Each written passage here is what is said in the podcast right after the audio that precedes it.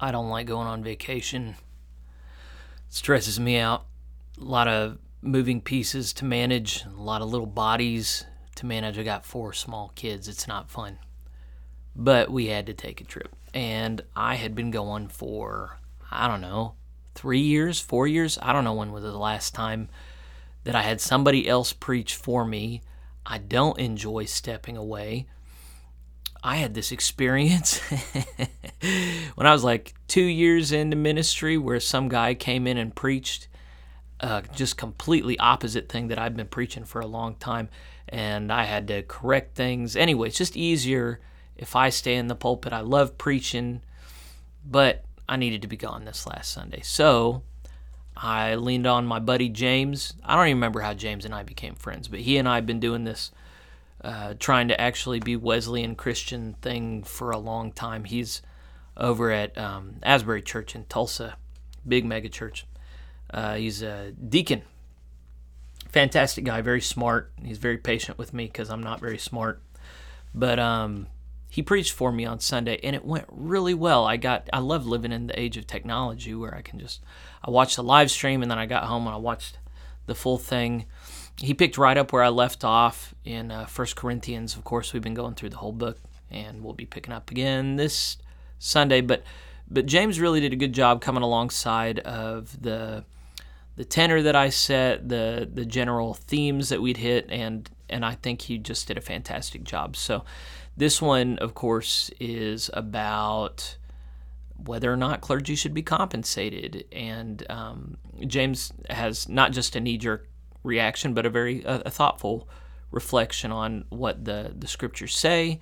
And um, anyway, I, I hope you find his reflections worthy. I think I think it was great. I think I can go out of town again, and uh, heck, if I at least have him to lean on, it won't be too hard for me. So anyway, I hope you benefit as much as I did from hearing James exhort the body of Christ.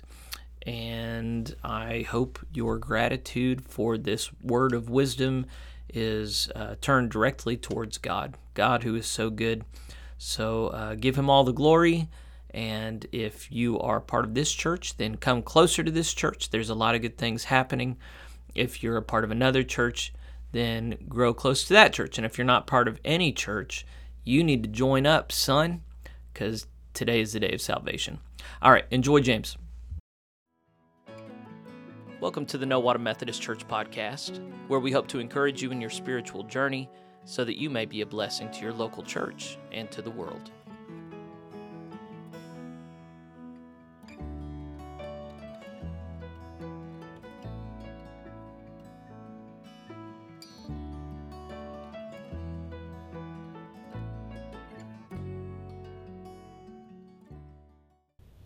It is good to be with you. Uh, Nowata Methodist Church and Delaware Methodist Church. Thank you all for coming together this morning. Uh, my name is James Lambert, and I'm a friend of Jeffrey and Sarah Beth, and I'm happy to be here filling in for both of them today. Um, and uh, y- y'all are good singers. You know how to sing. I'm so happy. You know, I, that always makes a musician happy when they're playing the music and they're not alone, and you hear the voices praising God. And uh, I know that I know that Jeffrey and Sarah Beth are passionate about hymns and singing, so I'm not surprised uh, to find their church uh, knowing how to sing. So um, I am one of the pastors at Asbury uh, Church in Tulsa. Uh, of course, until recently, a United Methodist Church, just like y'all were. And these are um, trying times, but really exciting times in uh, in Methodism, in that movement of people influenced by John Wesley. Um, there are churches popping up everywhere. Um, you know, there there is opposition. Uh, there are churches that are disaffiliating, and there are churches that are not disaffiliating, but there are churches that are starting. The Lord is planting churches just here and there all around the nation.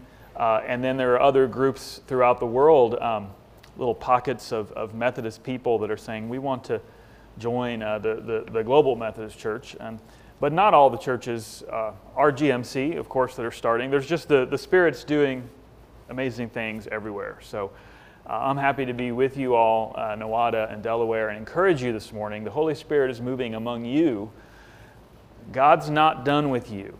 Amen? He has work for you in this community, in your towns, uh, among your neighbors. He has work for you, and the best is yet to come. So we're reading uh, First Corinthians this morning, reading First Corinthians chapter nine. And uh, y'all have been reading all the way through First Corinthians chapter by chapter. And uh, I'm not used to that style of preaching, but I'm really happy to practice it today. Uh, this is this is fun. Just get to read a whole chapter.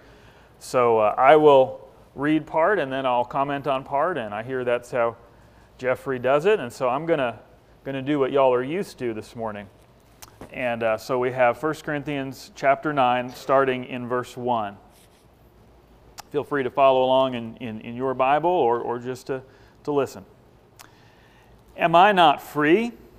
Am I not an apostle? Have I not seen Jesus our Lord? Are you not my work in the Lord? If I am not an apostle to others, at least I am to you, for you are the seal of my apostleship in the Lord.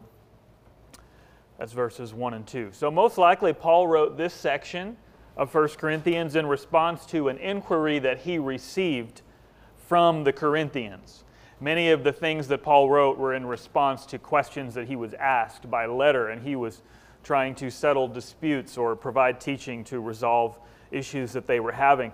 And so um, it, it's, it's hard for me to imagine anyone accusing the Apostle Paul of being a freeloader, but that seems to be what was going on here, the, the context of this saying. Perhaps someone objected to the offerings that he collected, thinking that he was using them for himself. Or perhaps someone thought he consumed too much food and drink when he was uh, when he visited Corinth. Who knows? But Paul took the opportunity to write them back and establish a few things, not primarily for his own sake, but for the sake of those workers in the Lord who would follow in his footsteps later on, both in traveling ministry like Paul did and in settled ministry uh, and settled uh, pastoring like many people would after him.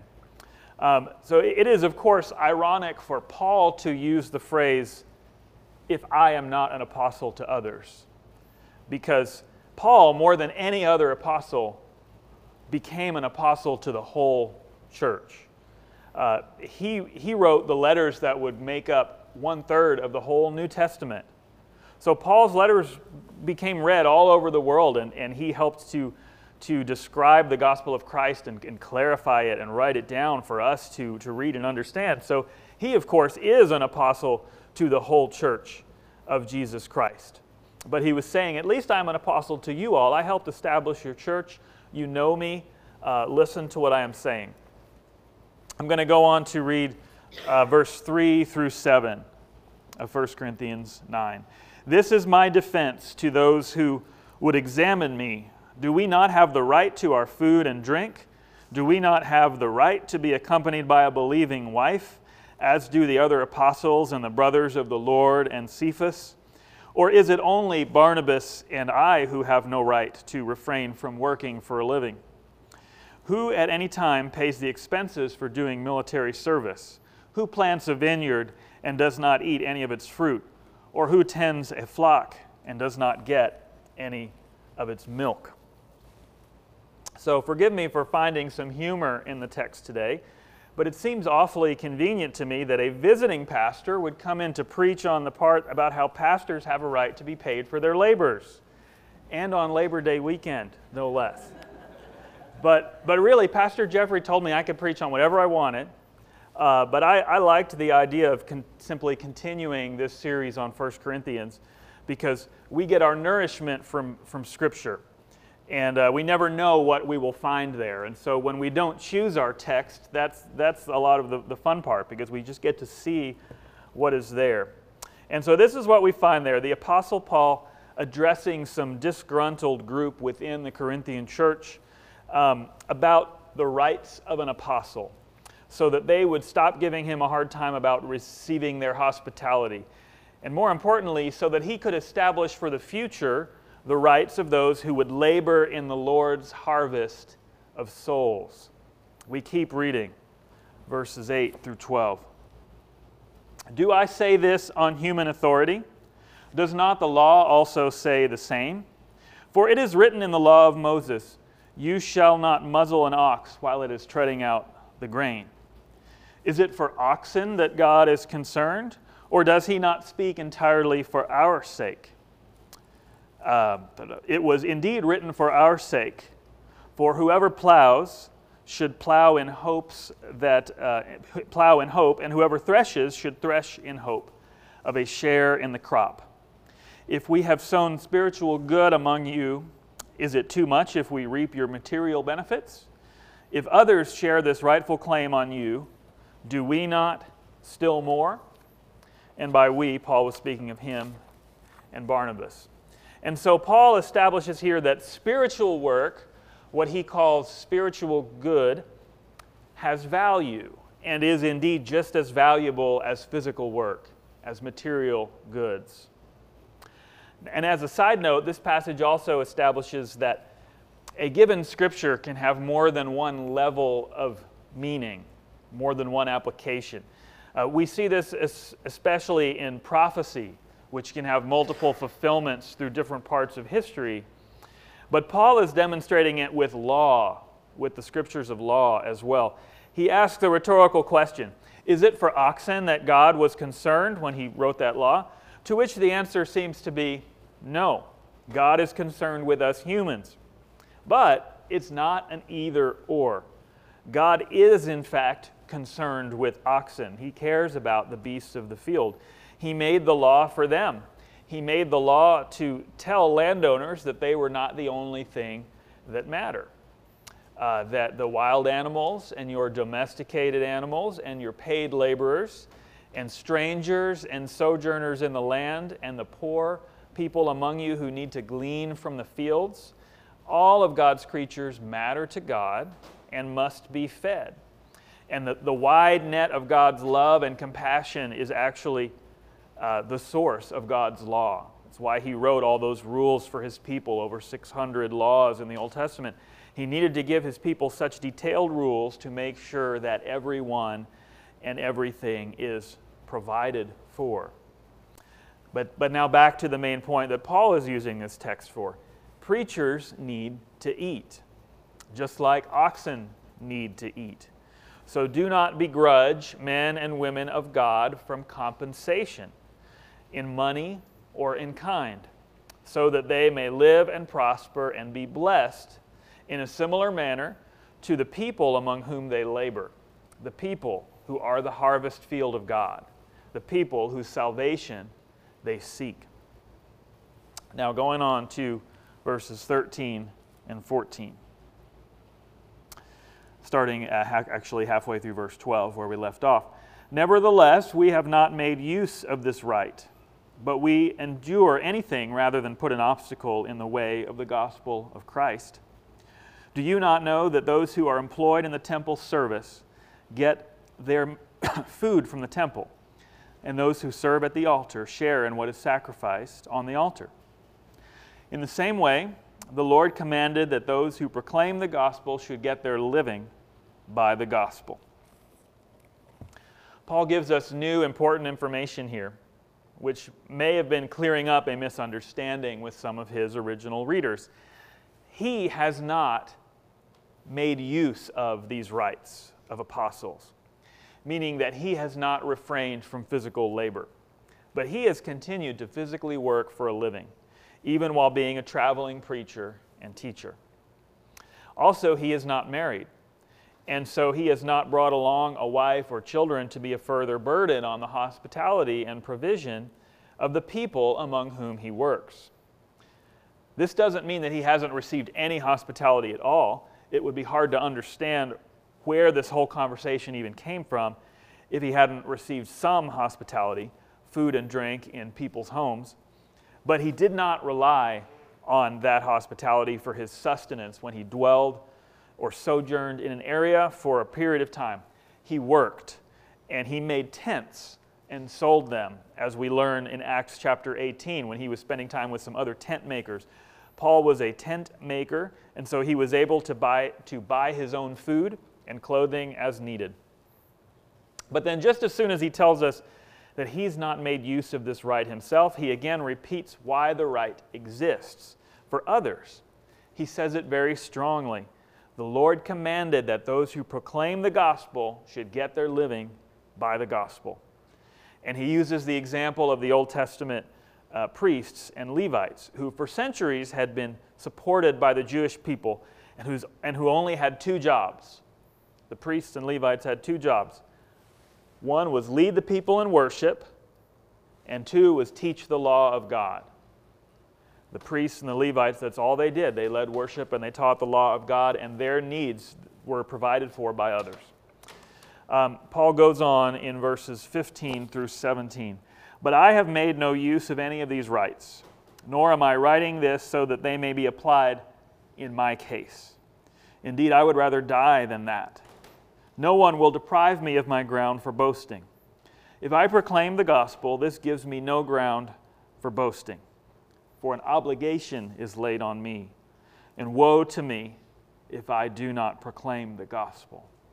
For if I do this of my own will, I have a reward, but if not of my own will, I am entrusted with a commission. What then is my reward? Just this, that in my proclamation I may make the gospel free of charge, so as not to make full use of my rights in the gospel. Now Paul explains his motivations. The flow of his thought from verse to verse can be a little unclear in this part because of some technical terms and the different way that ancient people viewed work and wages uh, than we tend to view them. But the overall point of the passage is clear. Paul could ask for pay for his work, and the payment would be his reward, his wages. But instead, he feels like his calling, his charge from God, is so great and so clear that he, in fact, in some way has no choice but to preach the gospel. Paul does not feel a freedom to say, okay, I was preaching for a while, now I'm going to go do something else. He has this compulsion. He cannot do otherwise. Um, and as the outflow of his passion for the work of Christ, he seeks a further reward. He is actually seeking a reward, but the reward that he's seeking is the satisfaction of doing something over and above what he is expected to do. He's actually taking pride in his work. And that pride in this case is not a bad thing. He's saying that if he just carried out his calling for monetary reward, like, like he has every right to do, it would not feel right and satisfying to him. But he is not making a rule for everyone. For Paul's part, he wants to make the gospel free of charge, taking down every possible barrier to someone hearing and receiving the good news of Jesus. Not all preachers are like Paul. Of course, all preachers, and indeed all Christians, that includes all of you, should desire the salvation of others. That is love. We should love our neighbors and want them to know Jesus. But we don't all have the same kind of drive, and we're not all called to be tent makers, to spend our time preaching but, but not get paid for it. We, we must avoid the error of taking Paul's example as a rule and setting it up to where all Christian preachers and teachers need to be just like Paul, or else they aren't legitimate. We must be careful not to do this because Paul himself doesn't do it. Okay, whenever Paul is writing, he, he does this really clearly, but whenever a biblical author is writing and he says, don't get me wrong, like you have to pay attention and don't get him wrong. So he's telling you something about himself. He's bearing his personal testimony here, but he's taking pains to say, this isn't for everybody. This rule's not for everybody. Um, so uh, let's see. He's saying that the normal situation is that many preachers and teachers should, should be compensated for their work by God's people, by the church, just like they were in Israel before. That's why he uses the example of the Old Testament, the Israel's priests and Levites. The laborer is worthy of his wages, and spiritual work is just as real as physical work.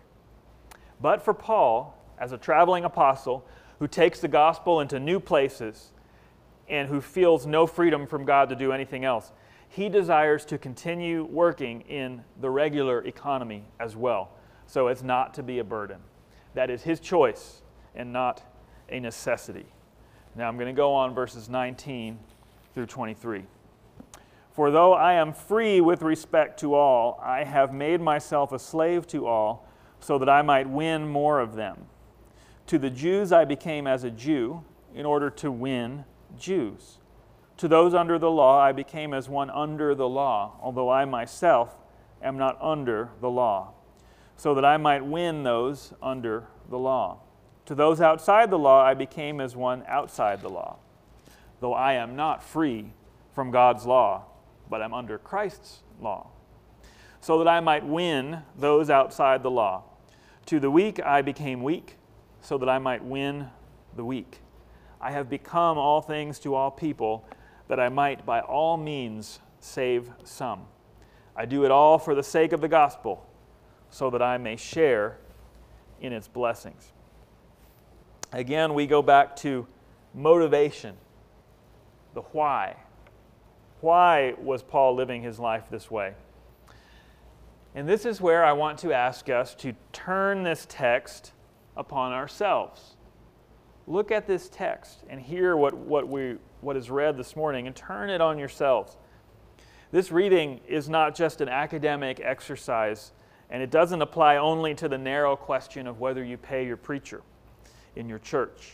There is also a much wider application to us, to you, to every one of you in your own sphere of life. Hear again what Paul is saying. I am free with respect to all. I am free with respect to all, but I have made myself a slave to all, so that I might win more of them. I'm free with respect to all, but I've made myself a slave to all, so that I might win more of them. He doesn't need anything from anyone, and he's not trying to get something in return, but he's willing to serve. He's willing to give, and he's willing to do this with his people, the Jews, and with everyone else, the Gentiles.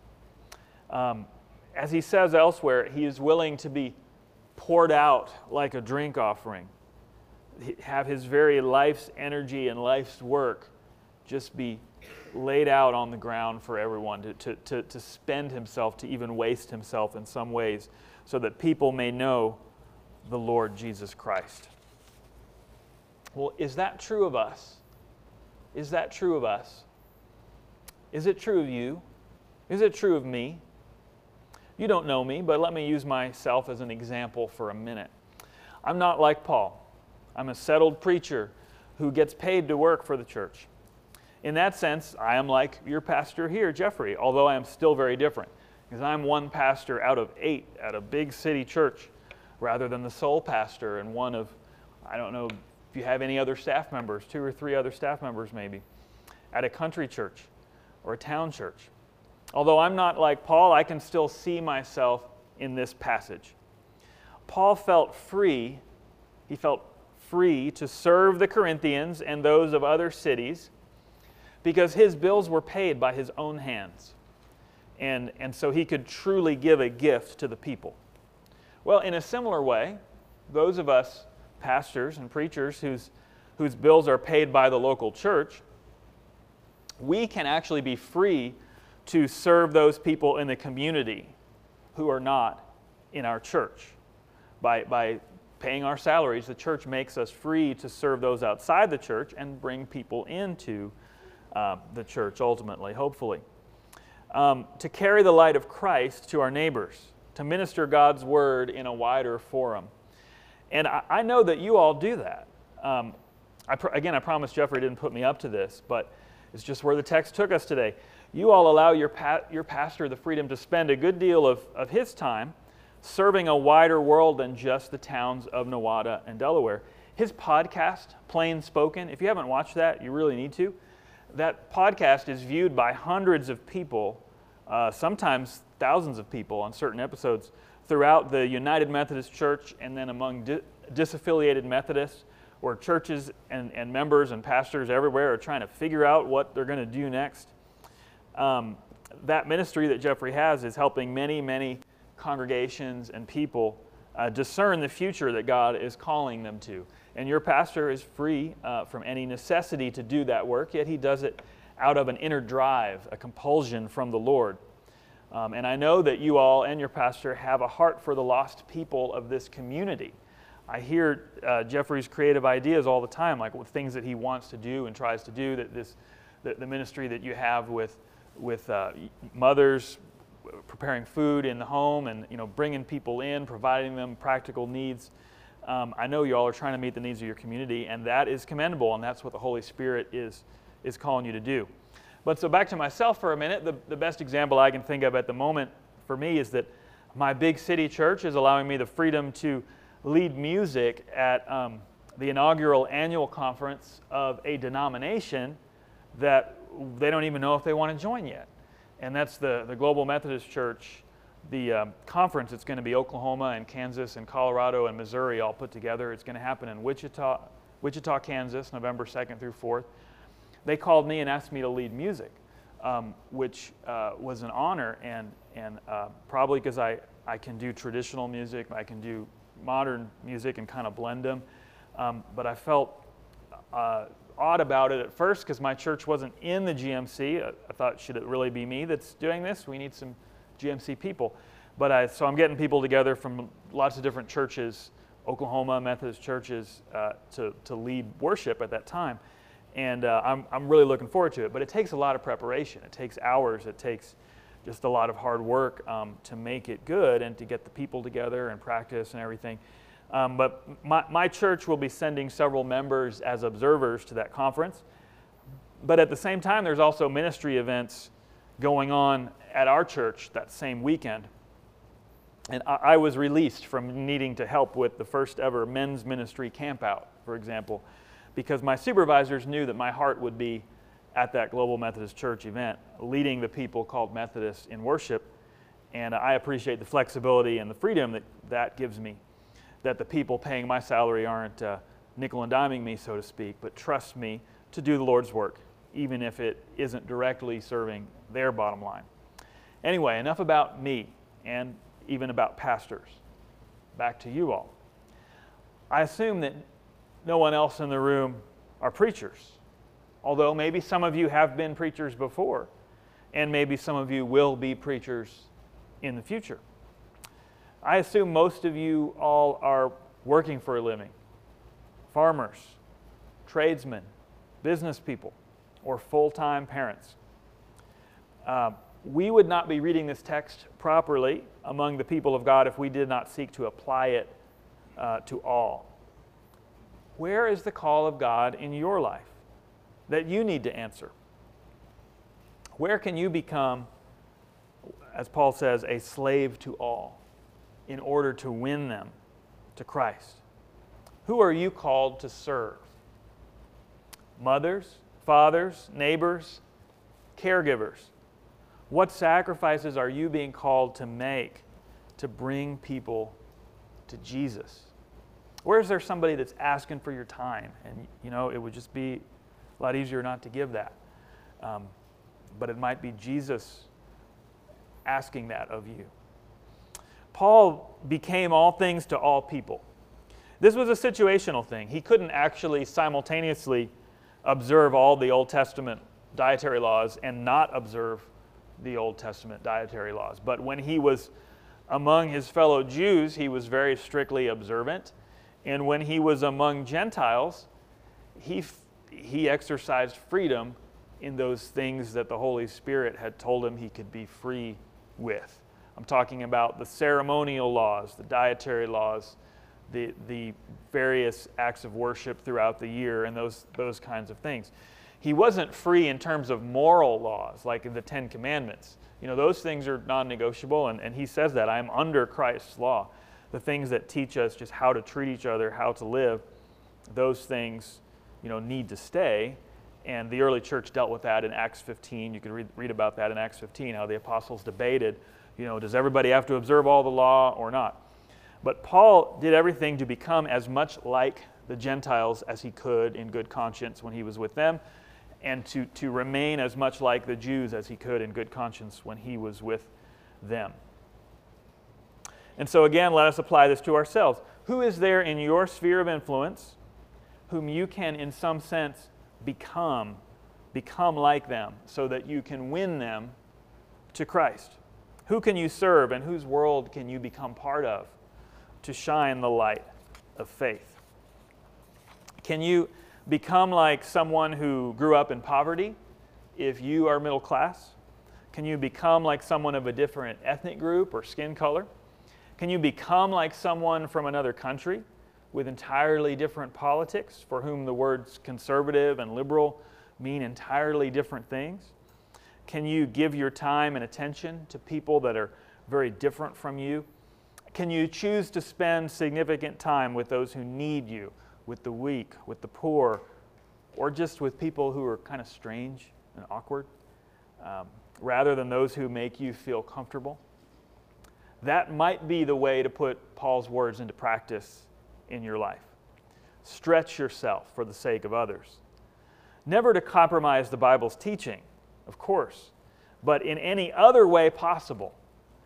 Um, there's a there's a non-denominational church that some of y'all might have heard of, Life Church, that's kind of all over Oklahoma and a lot of other places. Their mission statement says something like, to do all things short of sin to win people to Jesus.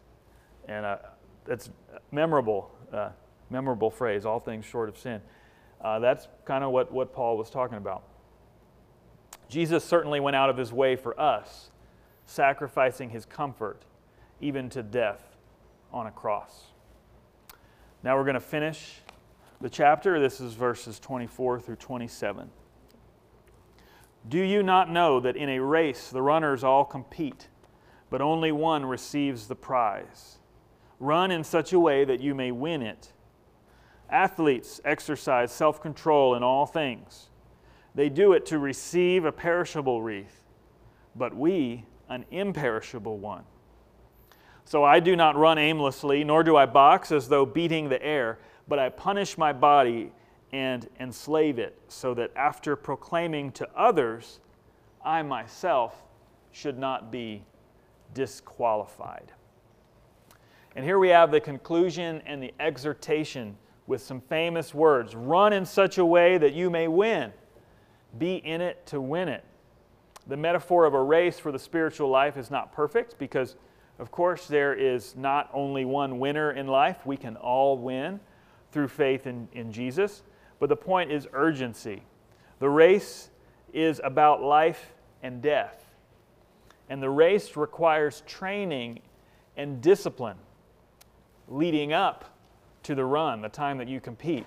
The, the training and discipline is worth it because what we run for is not temporary. It is eternal. It is not a perishable wreath like pine branches put on the head of the winning athlete, which is what he was talking about, he was referring to. It is imperishable, like uh, a friend and a neighbor with whom we will spend eternity praising the Lamb of God. That's the reward that Paul was looking for, is brothers and sisters to praise God with for all eternity. Others being there in heaven with him. That was his reward. Um, we know that is the kind of reward Paul is thinking of because he has already spoken of his motivations to save others. He's not talking about having a bigger mansion in glory, having higher status. He's talking about knowing that he has brought in the harvest and plowed the ground for others to harvest, and seeing the saints and martyrs in eternity when all things have been made new. Like in the book of Revelation, over and over again, periodically you see this picture of all the saints and martyrs praising God. That picture, you know, was in Paul's mind a similar idea. Uh, seeing the saints and martyrs in eternity when all things have made new, some of whom even now are the ones suffering and dying for their faith. And then others even now are persecuting the church, just like Paul himself used to do. But some of those even are going to be saved because they're going to hear the gospel of Christ and respond in faith. And that kind of reward is worth fighting for. Now, what about this part about being disqualified? I could very well skip this part and say we're out of time, but I would be remiss to do that. I'm afraid I've got to get into a little controversial point of Methodist doctrine for a moment. Um, I was reading through a particular commentary on my Bible software, uh, preparing for this time, and came across a very curious statement about this text, the part about being disqualified. It said, it said, here Paul is not addressing the issue of salvation. Hmm. Not addressing the issue of salvation. Really? But then it gave absolutely no backup for that claim. Uh, personally, I don't buy it. I, I think that's uh, I think that's a cop-out, a dodging the force of the biblical text out of a misguided desire to comfort God's people, but ultimately based on human tradition. Now, as disaffiliated Methodists, we're used to the kind of cop-outs and dodges that uh, that liberals do, you know, that, that progressive Christians do, ducking and dodging around the texts that say Jesus is the only way to salvation, or, or ducking and dodging around the texts that say that certain sins that our culture loves are still sinful and wrong. You guys know what I'm talking about? So we're used to that sort of thing and calling that and saying, no, that's wrong. Um, But uh, my friends, I, I also warn you to be on the lookout for the kind of dodges and avoidances that conservative Bible Belt Christians can also do. Or you know, your, your favorite denomination that you grew up can also be guilty. All denominations do this. We're all guilty of reading Bible texts and saying, oh, that doesn't mean what it, what it says. I'm going to find a different meaning for that. Um, So I know I'm stepping on some toes here, but I can do that because I'm here today and gone tomorrow, and you can complain to Jeffrey about it later. And uh, but the whole idea of once saved, always saved, that is not a scriptural teaching. It claims to make sense of certain biblical texts, but in doing so, it makes a mess of others, and it just misses their force and dodges them, this text being one of them. I'm going to read it again, and I want you to hear the passion in Paul's voice. I do not run aimlessly, nor do I box as though beating the air, but I punish my body and enslave it, so that after proclaiming to others, I myself should not be disqualified. My friends, here's what Paul was worried about. He was not worried that he would sin once, mess up, and lose his salvation. Okay, that's not how we lose our salvation. That's a misunderstanding. No. That's not what any Christian denomination believes, although you know some people might have that idea. Um, nor was he trying to earn his salvation, okay? And just believing you can lose your salvation is not the same as believing you have to earn it. It's two different things. Salvation is by faith, by trust in Jesus. And only by Jesus' work on the cross are we forgiven and set on the right path, the path that leads to life. However, if we do not persist in faith, If we do not persist in faith, holding on to Jesus, then we can indeed be disqualified. We have to keep believing, keep trusting in Jesus. We don't have to get everything right, okay? We, we, but we have to keep trusting in Jesus. And so the self-discipline is not to make ourselves perfect or to earn our salvation, but it is to keep ourselves focused, focused on Jesus, because He is our salvation. And when we fall into sin, if we do not repent, but if we just wallow in it, that can indeed take our focus off Jesus, and it can injure our faith. And over time, that spiritual injury may lead to spiritual death. If you don't believe what I'm saying here based on what you have been taught in other churches, that's fine, I understand. Uh, I would ask you to please test this belief with the rest of Scripture. Let it motivate you to do a bunch of Bible study. Um, and places I would point you are Ezekiel eighteen um, and Jeremiah eighteen and Romans chapter eleven. If you want to write that down, Ezekiel eighteen, Jeremiah eighteen, Romans chapter eleven, as well as the words of Jesus in Matthew twenty-four thirteen. The one who endures to the end shall be saved. The one who endures to the end shall be saved. So I, I believe that Paul was worried here about two levels of disqualification. One, he was worried about being disqualified completely from the race, making a shipwreck of his faith, being drawn away by the world, the flesh, and the devil. Perhaps that was only a remote possibility for Paul, but it, it was certainly a possibility for his readers. And I dare say that most of you have known people who have lost their faith. Um, in most cases, there's still hope of return because Jesus is always pursuing his children to win them, to grow them, and to win them back when they wander. But it is possible, it is tragic as it is, for a believer to walk away from faith, to choose to love worldliness and selfishness over loving God and our neighbor in a way that becomes final. If it were not possible, there would not be so many warnings in the New Testament about it. But aside from that most severe possibility, Paul was also worried about being disqualified, as in still saved, but failing to fulfill and carry out what he had called his charge or his commission in verse seventeen. Jesus did all the work for our salvation, and Jesus is quite willing to forgive us whenever we sin and mess things up and come to him for forgiveness. We can mess up quite a bit and still be saved in the end. Paul calls this being saved as if through fire, way back in chapter three, verse fifteen. Thanks be to God, he is merciful, and he is always ready to receive us like the Father receives the prodigal son.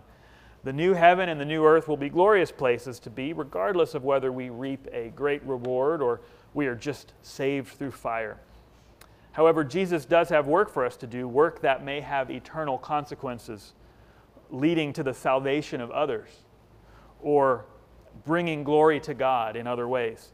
And that work can be compromised if we do not discipline ourselves for his service. Only you know the state of your hearts today. I'm just a visitor for a day. As our time of worship draws to a close, I urge you to lay your hearts out before the Lord. Ask him to purify you. Ask him to redirect you for his service, so that you may be his faithful servant, so that you may, may be fully his servant and carry out the charge that he's given to you, the charge that he's entrusted to you in your family, in your work, in your neighborhood, and among God's church. In the name of the Father, the Son, and the Holy Spirit. Amen.